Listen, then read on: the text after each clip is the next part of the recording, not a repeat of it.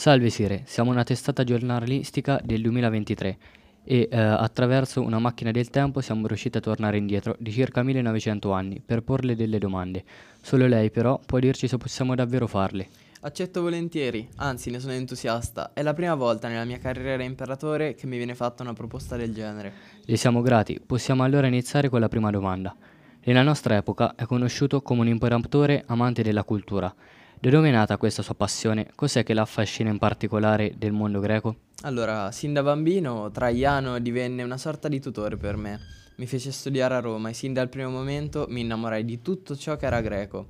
Infatti spesso mi chiamavano Greculus, esperto di retorica, anche di altre materie, il canto, il suono dell'arpa, la medicina. Mi consideravano un musicista, un architetto, un pittore e a talvolta anche uno scultore. Quando divenni imperatore nel 117 d.C., Atene divenne la mia città di elezione. Visto inoltre il mio grande amore per il popolo greco, Atene mi conferì anche il titolo di arconte.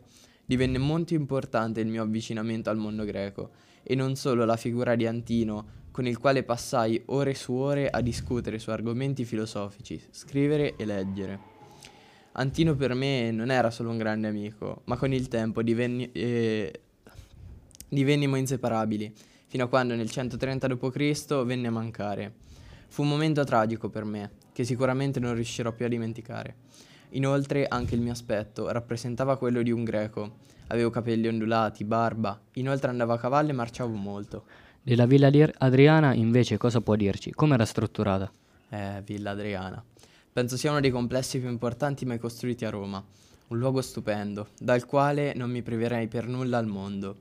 Visto il mio dispiacere per Antino, feci costruire anche un tempio in sua memoria. Nel muro di sostituzione feci costruire una serie di camere che presero il nome di cento camerelle ed erano alloggi degli schiavi addetti al mio servizio. All'interno vi erano anche tre complessi termali, comprendeva anche la caserma delle guardie del corpo, un teatro e una piccola area per giochi. Posso definirla come una città in miniatura, completamente autonoma. Chi favorì la sua ascesa da imperatore? All'età di 16 anni Traiano mi procura una magistratura minore a Roma. Iniziai poi la mia carriera militare, prima in Pannonia e poi in Mesia. La svolta arrivò nel 98, quando Nerva morì e salì al potere Traiano, adottato precedentemente da Nerva. Si scatenò poi una gara fra me e Serviano per chi sarebbe arrivato prima in Germania, dove Traiano è imperatore, per dargli la notizia. Lungo il viaggio la mia carrozza venne sabotata, probabilmente per merito di Serviano e proseguì così il viaggio a piedi. Nonostante tutto riuscì a vincere comunque eh, la gara, divenni così uno dei preferiti di Traiano.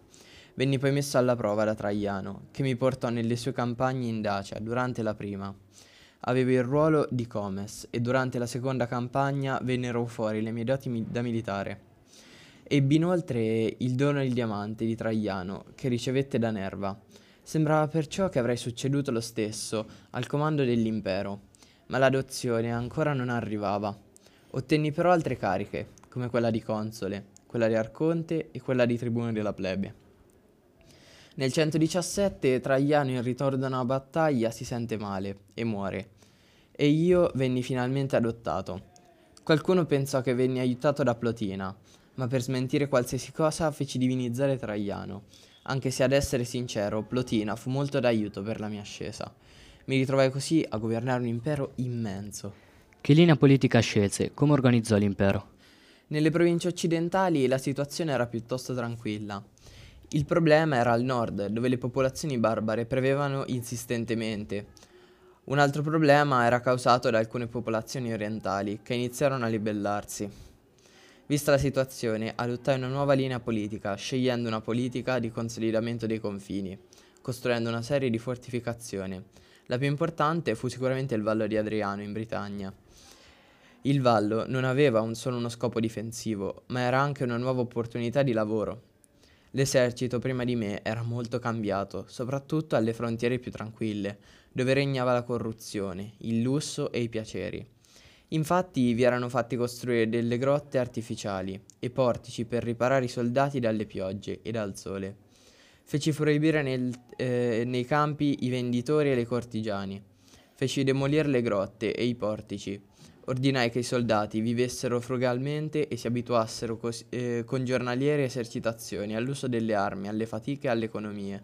Quali opere architettoniche fece costruire? Il momen- monumento più importante fu sicuramente il Pantheon, che disegnai e costruì da solo. Eppure Apollodoro prendeva in giro le mie abilità. Un giorno mi disse pure di tornare a disegnare le zucche che alludevano alle cupole delle quali ero molto innamorato. Quando gli inviai il progetto del Tempio di Venere a Roma, egli mi rispose dicendo che le statue delle dee fossero troppo alte e se le dee avessero voluto alzarsi e uscire non ce l'avrebbero fatta. Ero ormai troppo arrabbiato con lui e poco dopo lo feci uccidere. Un'altra opera importante è sicuramente il Tempio che prese il mio nome, costruito da otto colonne sui lati brevi e tredici sui lati lunghi. Come mai era così appassionato ai viaggi? I viaggi avevano lo scopo di osservare le condizioni delle province, provvedendo ai loro bisogni e al loro sviluppo. Non le consideravo terre di sfruttamento, ma da arricchire con città e monumenti e difese delle frontiere, promuovendovi artigianato e commercio, migliorandone viabilità e amministrazione. Cominciai col visitare la Gallia nel 119. La Gallia era legata alla vita dell'impero, cui forniva buoni soldati e generali. Era inoltre sicura dalle incursioni barbariche, per le fortificazioni imponenti tra Reno e Danubio. Poi viaggiai in Spagna, ricca di belle città molto romanizzate, con scuole, strade, ampie e sicure, fiorenti colture di olio, vino e i cereali esportati dall'impero. Era inoltre ricca l'estrazione mineraria, queste erano solo due zone dell'impero, ma nel corso della mia carriera viaggiai in ogni angolo dell'impero, spinto anche dal gusto di visitare non solo quello di osservare le condizioni delle province. Passiamo ora all'ultima domanda. Forse più che una domanda è una peculiarità sulla sua vita sentimentale. Ci può spiegare in breve la situazione sentimentale? Perché nella nostra epoca ci sono giunte alcune fonti che dicono che lei fosse omosessuale e vogliamo avere più chiarezza. Allora, nel cento la moglie di Traiano, Propina, organizzò le nozze con la nipote Sabina. Riuscì così ad avvicinarmi di più alla vita di Traiano. Con il tempo, il poco amore che io ebbi per Sabina finì per svanire perché mi innamorai di Antino. Trascorrevamo moltissimo tempo insieme, ma questo amore venne però spezzato dalla sua dolorosa morte. Grazie Sire, sono state due ore bellissime, dove ci ha detto molte pu- peculiarità sulla sua vita. Sicuramente ci saranno d'aiuto nella nostra epoca per avere un quadro migliore sull'impero romano. Ora resta solo che salutarla e augurarle un buon proseguimento di vita. Grazie a voi ragazzi che mi avete permesso di provare questa fantastica esperienza. Vi auguro di fare buon viaggio.